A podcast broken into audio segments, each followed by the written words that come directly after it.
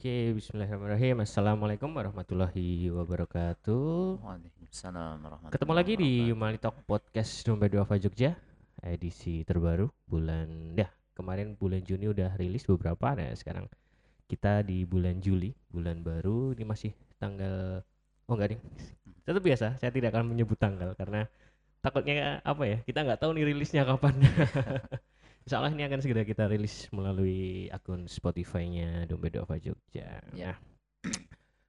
Hari ini podcast Human Talk podcast Domba Duafa Jogja akan mengundang tamu. Nah, kalau kemarin kan tamu yang ternyata tuan rumah. Nah, sekarang kita benar-benar tamu dan kita anggap sebagai tuan rumah juga karena yang membersamai Domba Duafa di programnya ya, di program Domba Duafa Jogja. Assalamualaikum. Waalaikumsalam warahmatullahi wabarakatuh. Ustadz, Mas atau Kak gitu. Mas. Ini Mas dengan Mas. Nama saya Ahmad Nabawi. Ahmad Nabawi. Mas Ahmad Nabawi ini di program apa? Divisi dakwah Domba Duafa di Dai Tapal Batas. Divisi dakwah berarti di temannya Pak Bilal nih. Iya, temannya Pak Bilal ya. Yang tinggi besar. Oke. Dai Tapal Batas. Menarik nih namanya. Dai Tapal Batas. Yeah. Nah. Sebelum ke arah situ ya kita kenalan dulu lah. Yeah. Kita sebelum mengenai program. Dengan Mas siapa tadi? Ahmad Nabawi. Mas Nabawi gitu ya. Oke. Okay. Mas Nabawi asli mana? Asli Nganjuk, Jawa Timur. Oh. Nganjuk, Jawa Timur. Yeah. Oh. Di Jogja sendiri tinggal di? Ngekos. Oh, ngekos. Ngekos yeah. Di Ponjong Gunung Kidul. Di Ponjong Gunung Kidul dan itu nanti ada kaitannya dengan program mungkin? Iya, dengan program ketugasan. Dengan program Dai Tapal Batas itu ya. Oke. Saya sih biasanya mengulik dulu nih. Yang sering saya tanyakan di podcast adalah dengan teman-teman Domba Duafa, mitra Domba Duafa adalah kok bisa nih ketemu sama Domba Duafa gitu. Oh iya. Nah. Dulu itu ceritanya saya gabung di Domba Duafa Juni 2019 ya. Saat berarti genap 1 tahun sekarang sudah Juni lewat, sekarang udah Juli, jadi 1 tahun. Ceritanya dulu berawal daripada keprihatinan saya terhadap keadaan masyarakat di Gunung Kidul, khususnya di Kecamatan Ponjong. Itu banyak masyarakat, banyak masjid yang kosong, banyak masjid yang tidak ada kegiatan, bahkan adzan pun kadang tidak ada.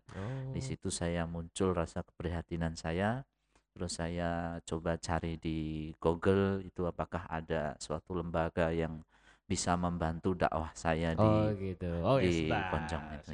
Berarti awalnya Mas Nabawi ini emang sudah bergerak di bidang dakwah dan sudah tahu lah apa maksudnya, mengamati nih. Iya. Itu dulu di Ponjong juga. Itu dulu di Ponjong juga. Nah, sejak dari 2013. Nah, cerita awal bisa sampai Ponjong. Oh iya, Mas Nabawi sudah berkeluarga? Belum.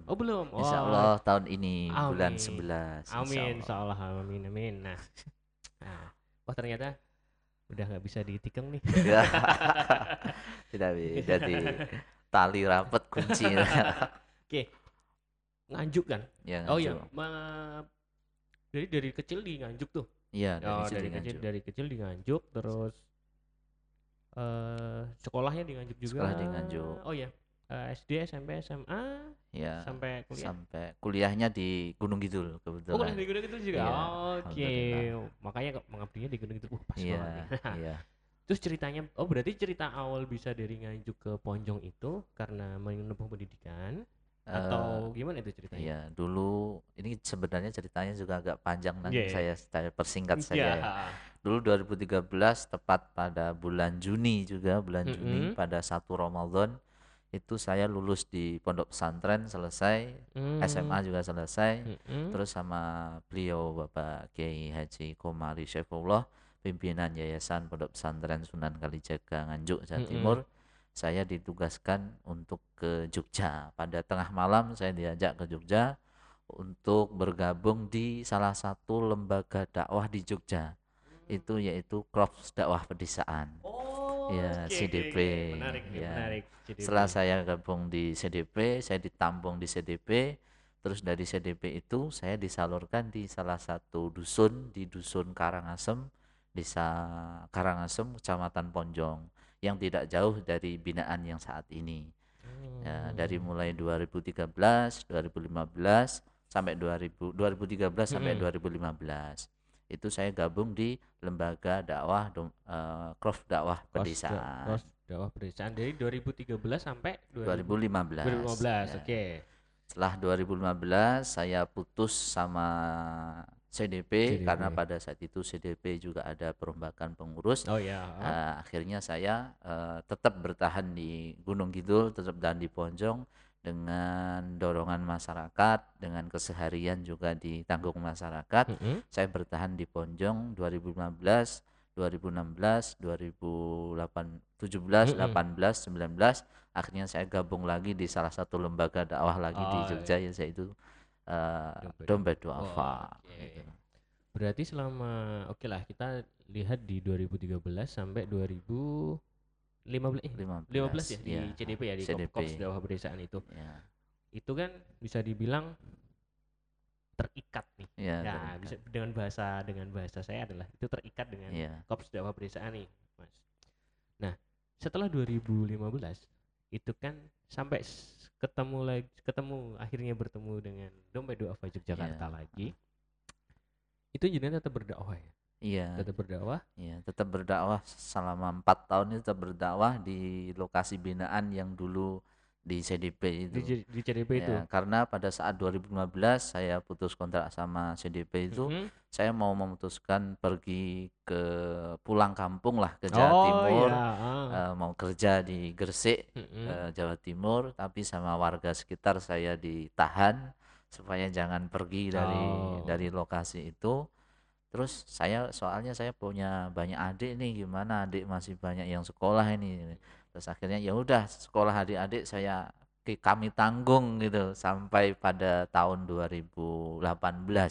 Pada tahun 2018 selesai, terus saya 2013 sampai 2018 kurang lebih berapa tahun itu, 6 tahun ya. 6 tahun saya pindah lokasi ke binaan yang baru. Jadi selama 6 tahun itu saya tidurnya di masjid gitu ya.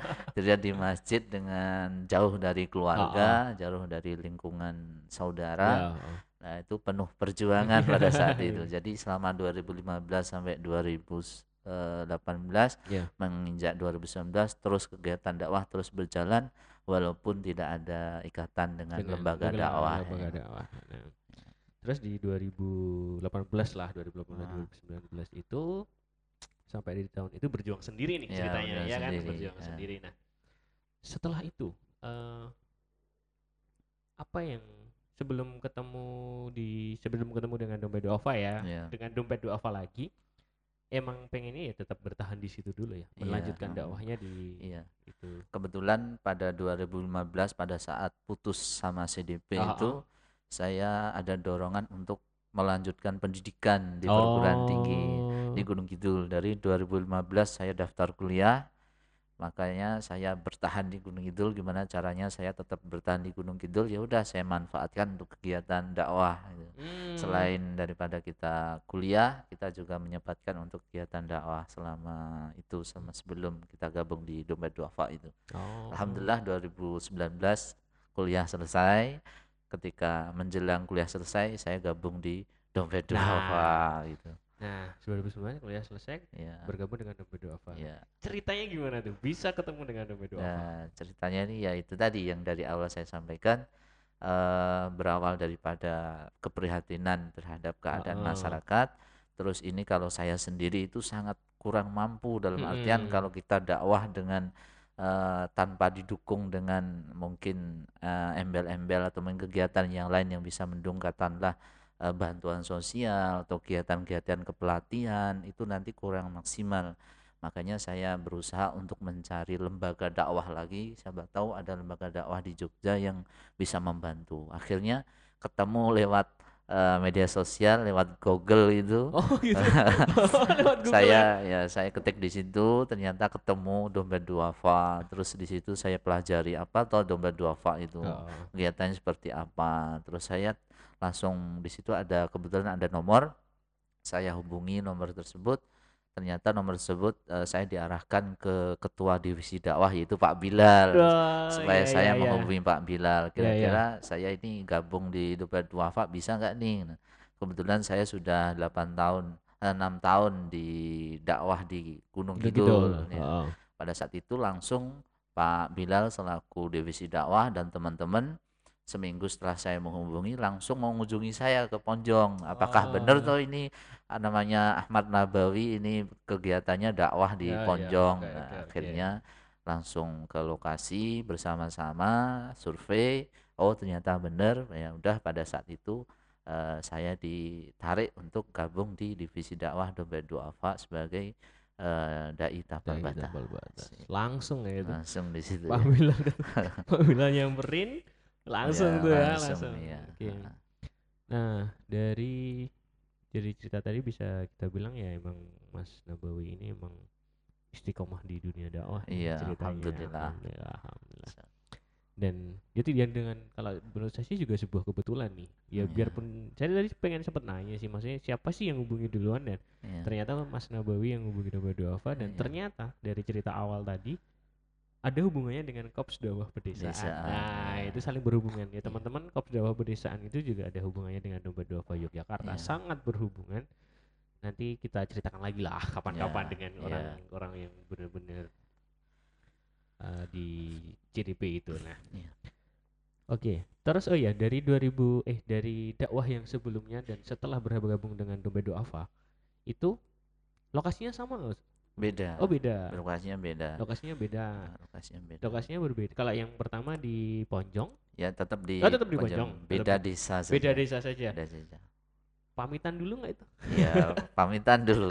Tapi pada saat saya sudah lama, namanya 6 tahun, saya di lokasi binaan yang dulu CDP itu, saya juga kebetulan sudah pindah KTP sana, karena karena pada saat itu dituntut gimana ya, kalau kepengen aktivitas yang kesehariannya nyaman, tidak ada kendala, bisa mungkin bisa didukung dengan identitas asli orang sana. Ya udah saya memutuskan untuk pindah KTP di Gunung Kidul, di daerah binaan saya yang pertama. Terus pada saat itu saya pamit 2018. Kebetulan pada saat itu saya sudah akrab, bahkan satu desa itu sudah akrab sama saya, sudah kenal sama saya pada saat itu. Saya memutuskan pindah tempat, saya cari kontrakan rumah, karena pada saat 6 tahun itu saya cuma tidurnya di masjid di situ. Ya, itu pun membuat tangisan sedesa pada saat itu. Bahkan kepala desanya sendiri mengantarkan saya untuk pindah ke Ponjong. Mewawancarai saya, kenapa kok pindah, sudah lama di sini kok pindah, adakah masalah? Saya jawab ya tidak, saya ingin mungkin lebih mengembangkan sayap dakwah saya saja, karena saya sudah 6 tahun di Karangasem, semuanya sudah kenal, semua sudah saya ajarkan apa yang saya bisa. Terus saya mau cari mengembangkan sayap dakwah saya di Ponjong, di dusun-dusun yang lain, karena banyak dusun lain yang sangat membutuhkan gitu. Berarti menarik nih, saat berpindah itu kan ya setelah ketemu Dompet Duafa atau sebelum ketemu Dompet Duafa? Sebelum memutuskan sebelum ketemu Dompet Duafa udah memutuskan pindah sendiri. Berarti Dompet Duafa hanya mengikuti arah Mas Nabawi kemana gitu ya waktu itu ya. Oh Mas Nabawi dakwahnya di sini, ternyata posisinya itu emang sudah pindah dari desa sebelumnya ya. Oke. Nah, saat berpindah di lokasi yang baru, itu menjadi, kita menceritakan tentang saat sudah bergabung dengan Dompet Duafa ya Mas ya. Jenengan kayak babat alas lagi gitu nggak? Jadi bisa dikatakan seperti babat alas lah.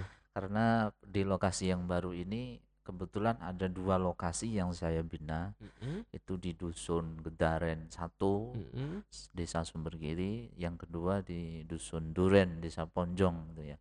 Itu bisa dikatakan babat alas, karena pada saat itu yang khususnya yang dusun Gedaren itu, itu adzan pun nggak ada yang adzan pada saat itu, karena masjidnya pojok jauh, perbatasan daripada rumah warga, jauh dari rumah warga, adzan pun nggak ada di situ. Saya gimana caranya, saya ini ada kegiatan, ya udah saya pada saat itu malam hari saya coba cari takmir masjidnya, kok ini nggak ada yang adzan, masjidnya peteng, lampunya nggak dinyalakan, saya yang adzan, saya yang imam, padahal saya tamu di situ. Ya, akhirnya saya ke takmir minta izin, gimana nih Pak, saya mau mengadakan kegiatan di masjid ini.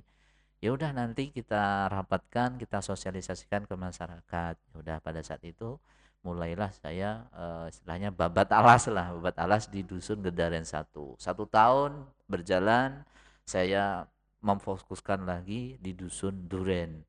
Dusun Duren yang sekarang saya ampu kurang lebih hampir 1 tahun juga di dusun Duren. Ya seperti itu. Gitu. Berarti di dusun Duren Domba Duafa hadir saat di dusun Duren. Oke. Kalau yang di dusun sebelumnya ya sudah sambil jalan ya.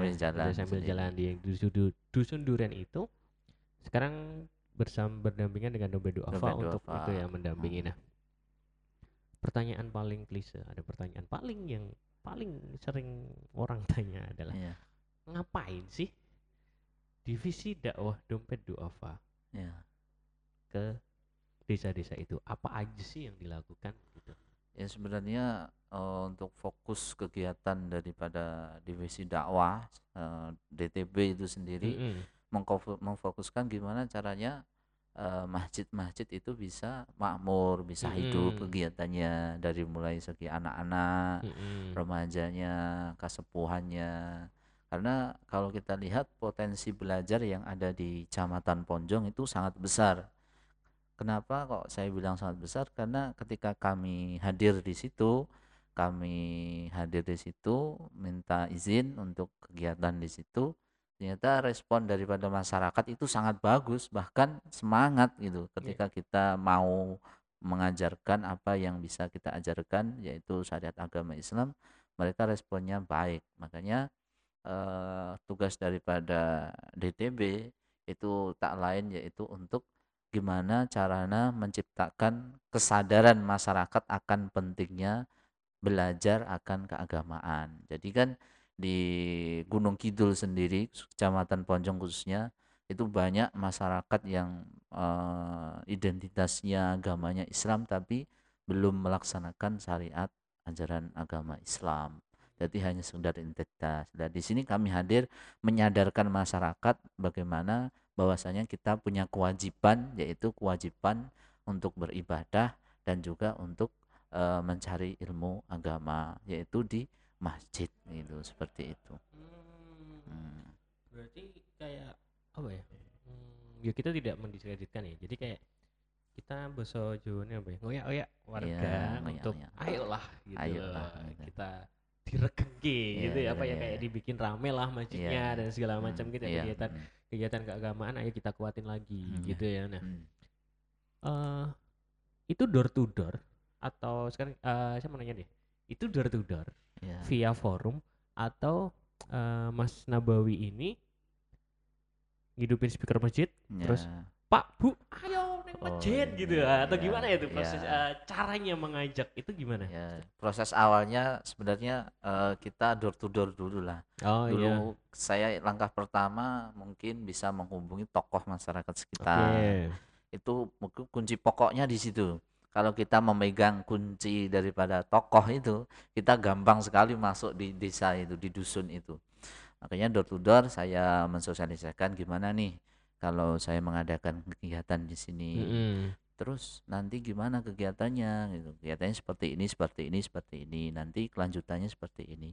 Oh ya, dicoba dulu, nanti kita sosialisasikan, kita rapatkan, nanti seiring berjalan waktu, nanti kalau sudah siap warganya nanti kami hubungi. Jadi langkah pertama tetap kita door to door ke tokoh masyarakat, kita minta izin, tidak langsung kita ke masjid, pengumuman hari ini pengajian gitu, tidak. Jadi saya istilahnya bertamu, tulun wun kepada tokoh masyarakat, setelah diizini Saya mulai kegiatan, saya sampaikan nanti ke depan programnya seperti apa. Dulu pada saat pertama itu masih sedikit-sedikit, jadi anak-anaknya juga sedikit, ibu-ibunya juga 6 atau 7 itu pertama itu.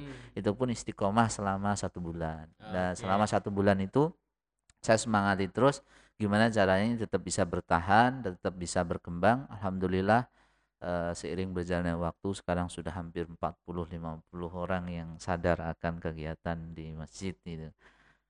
Seperti itu. Jadi pelan-pelan sesuai dakwah yang dilakukan oleh para wali. Salah satu metode silaturahmi, metode dialog ke tokoh masyarakat. Jadi itu kita lakukan. Alhamdulillah dakwah kami cepat berkembang gitu. Tetap bersinergi dengan orang sekitarnya. Kita menyesuaikan juga, kita menyesuaikan dulu juga kan? Menyesuaikan dulu. Terus gini Ustaz, kalau setiap ada acara, setiap ada pengajian dan segala macam itu, kalau saya bahas ngomongnya gimana ya, pokoknya kita yang berhubungan dengan domba duafa ya, jadi kayak pokoknya Pak Bilal pasrah dengan Mas Nabawi, mau digimanain silahkan gitu Iya, emang dari Pak Bilal sendiri di dakwah emang seperti itu. Maka sebelum kita terjun ke masyarakat kan kita apa nih program jangka pendek, jangka panjangnya Mas Nabawi ini. Kita buat program jangka pendek, jangka panjang. Setelah saya sampaikan, oh ini yaudah ini bagus, yaudah lanjutkan saja. Gitu ya. Lanjutkan saja gitu. Oke. Seperti itu. Mensupport mungkin dari Domba Duafa sendiri mungkin hanya mensupport kaitannya dengan kegiatan-kegiatan pelatihan seperti itu gitu. Dulu untuk alhamdulillah sudah pernah kami sampaikan, sudah kami jalankan kaitannya dengan kegiatan pemulasaran jenazah. Baru mau saya tanya ini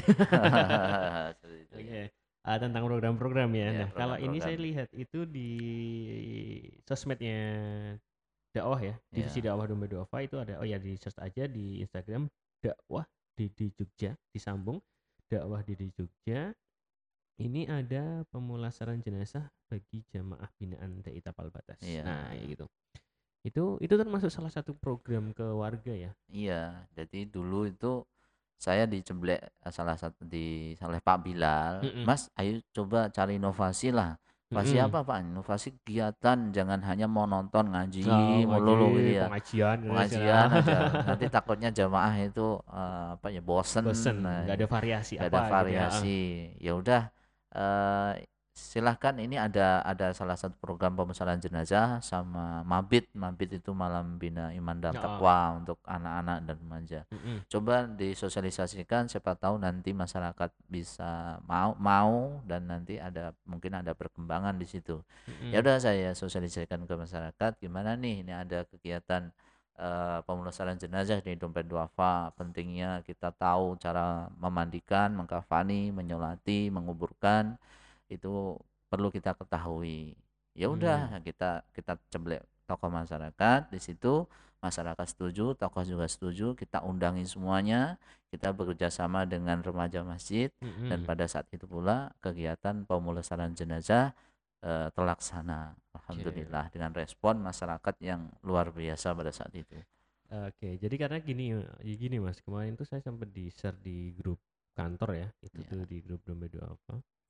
Itu tuh Mas Nabawi itu ngaji door to door tuh. Nah, itu sasarannya siapa Mas yang door to door? Apa karena kalau nggak salah saya kemarin di share itu udah pandemi deh kayaknya. Udah pandemi. Apa itu salah satu langkah itu juga atau gimana itu kemarin?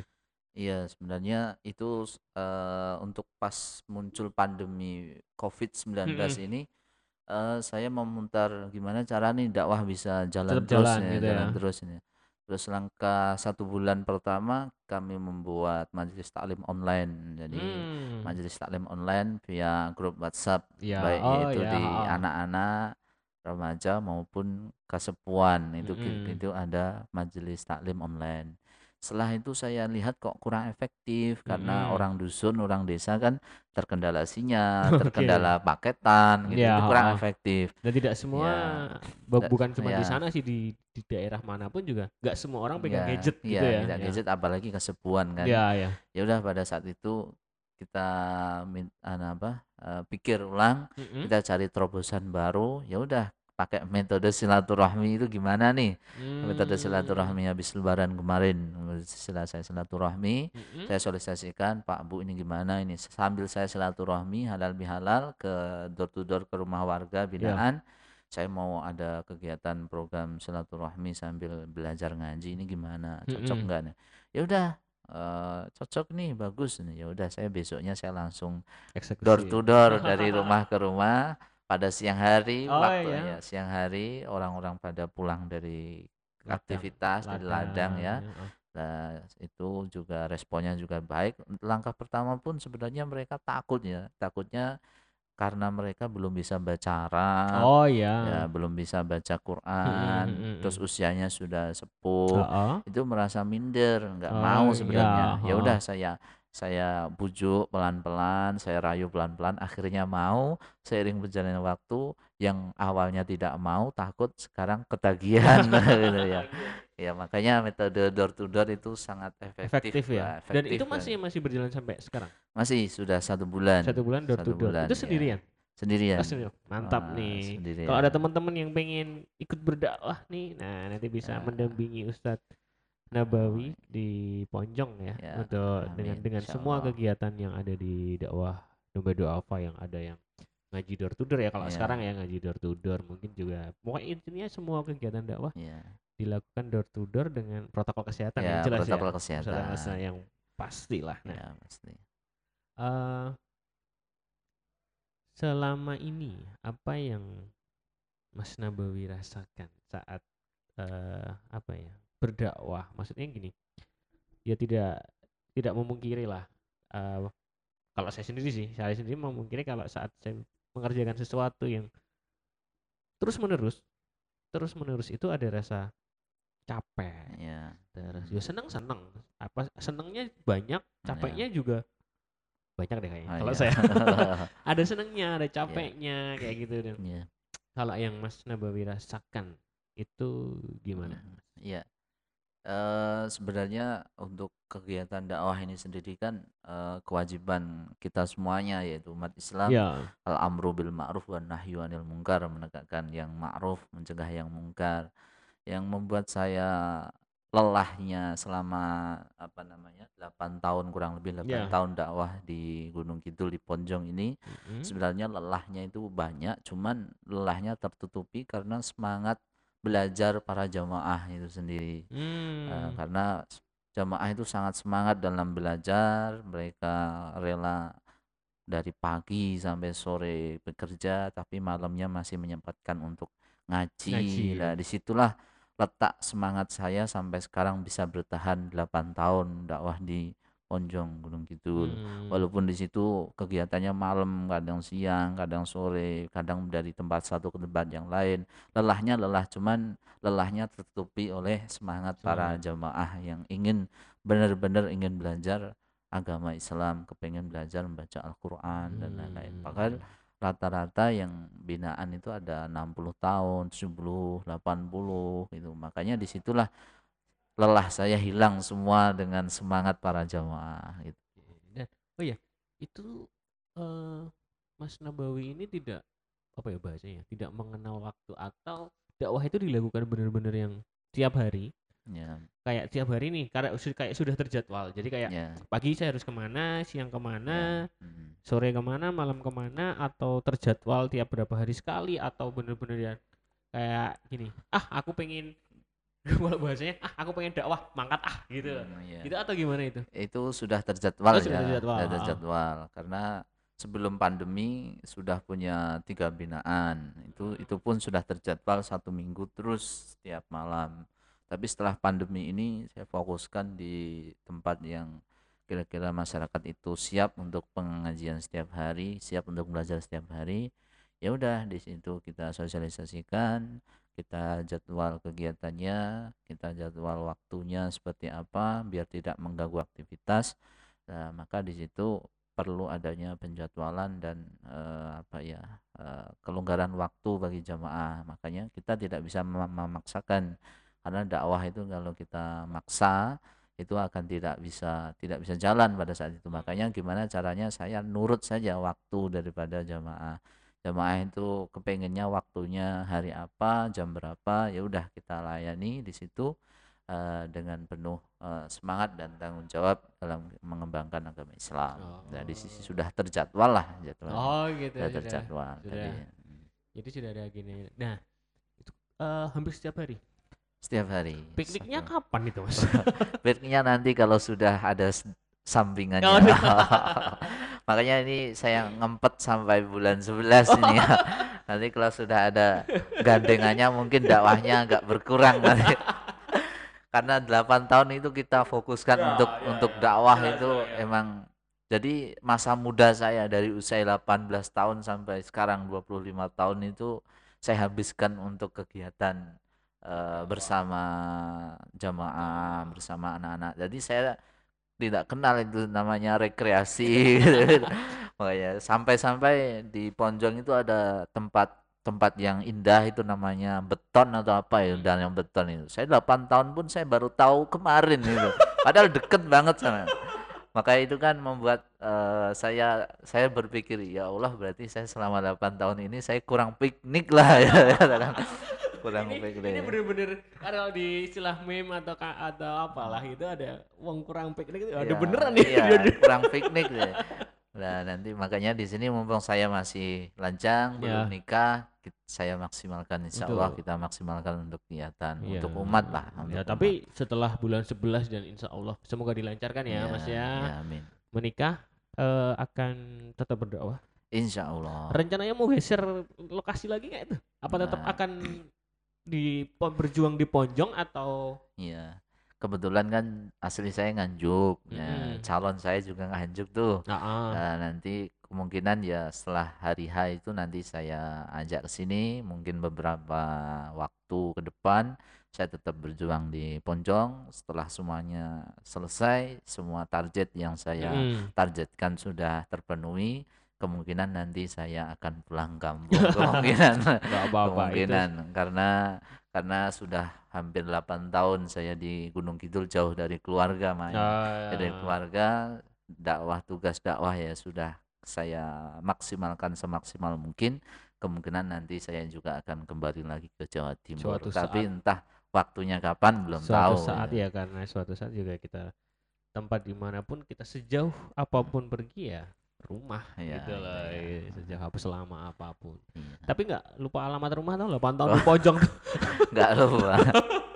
Walaupun ya sangat lumayan, dari Jawa Timur ke Gunung Kidul itu saya naik sepeda motor, kadang pulang pergi naik sepeda motor, kadang juga naik kendaraan umum, cuman lebih sering naik sepeda motor. Oke, itu sedikit cerita dari tentang perjuangan Mas Nabawi ya. Nah, harapan Mas Nabawi sendiri dengan kalau saya sih menurut saya udahlah, itu sudah 8 tahun tuh udah expert tuh. Udah 8 tahun, tapi ya yang namanya dakwah kan terus-terusan ya Mas ya, akan terus berlanjut. Tapi selama 8 tahun menurut saya ya benar-benar yang berjuang banget nih selama 8 tahun, dan akhirnya setelah 8 tahun saya itu akhirnya ketemu dengan Dompet Duafa. Nah, apa yang Mas Nabawi apa harapan Mas Nabawi untuk kegiatan dakwahnya saat ini dan seterusnya besok-besok saat masih masih dibersamai sama Dompet Duafa Jogja, sih harapan doa dan cita-cita lah Mas Nabawi saat menjadi dai tapal batas Dompet Duafa Jogja. Ya, mungkin harapan saya sendiri, saya mengucapkan banyak terima kasih kepada Lembaga Dakwah Dompet Duafa yang pada saat sampai saat ini membersamai saya dalam berdakwah di Ponjong Gunung Kidul. Harapan saya mungkin untuk kegiatan yang disupport oleh Dompet Duafa di divisi dakwah ini, di Tapal Batas ini, mungkin ke depan tetap bisa berkelanjutan, walaupun nanti kalaupun saya sudah tidak tidak bergabung di Nahdlatul Wafa, harapannya tetap ada generasi-generasi yang mau berjuang bersama Nahdlatul Wafa untuk mengembangkan kegiatan keagamaan Islam di Yogyakarta ini khususnya, baik di Kulon Progo, di Gunung Kidul, dan dimanapun kabupaten yang makanya, karena masyarakat sebenarnya di Gunung Kidul itu masalah pokoknya hanya pemahaman agama. Karena kalau pemahaman agamanya itu bagus, dia punya dasarnya yang bagus, saya kira untuk kegiatan-kegiatan atau mungkin yang menyimpang katakanlah yang lain itu bisa meminimalisir lah. Makanya harapannya nanti Nahdlatul Wafa selalu aktif untuk mencari generasi-generasi yang bisa diterjunkan di tengah-tengah masyarakat untuk mengembangkan agama Islam. Amin, amin, insya Allah. Dan ya, untuk Mas Nabawi sendiri juga dapat apa ya, kayak pengembangan diri melalui Nahdlatul Wafa. Ada hal-hal baru nih yang didapat dari Nahdlatul Wafa? Iya, baru banyak banget bahkan. Kemarin bulan Oktober saya kebetulan diajak oleh Nahdlatul Wafa Yogyakarta ke Bogor di situ. Di situ ada training dai pemberdaya di kantor Nahdlatul Wafa pusat di daerah Tangerang kalau nggak salah itu ya.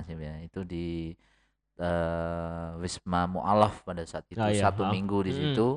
Setelah itu berkunjung lagi ke zona Madinah. Di situ banyak sekali hal-hal yang saya dapatkan di situ selama 1 minggu di Jakarta, dan saya langsung terapkan ketika saya pulang ke Jogja. Makanya di sini Nahdlatul Wafa sangat berperan penting dalam kegiatan dakwah saya, khususnya dalam inovasi-inovasi kegiatan dakwah seperti itu.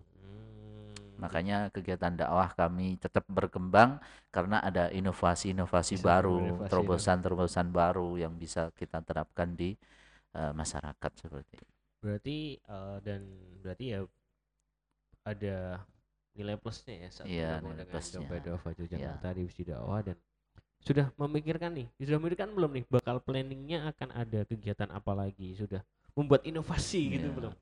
Mas. Mungkin untuk ke depan ini sebenarnya yang kami fokuskan untuk kegiatan yang inovasi-inovasi sebenarnya sudah terlaksana katanya dengan pemulasaran, terus kegiatan mabit untuk anak-anak, bahkan anak-anak pun sekarang sudah ketagihan kegiatan di masjid itu.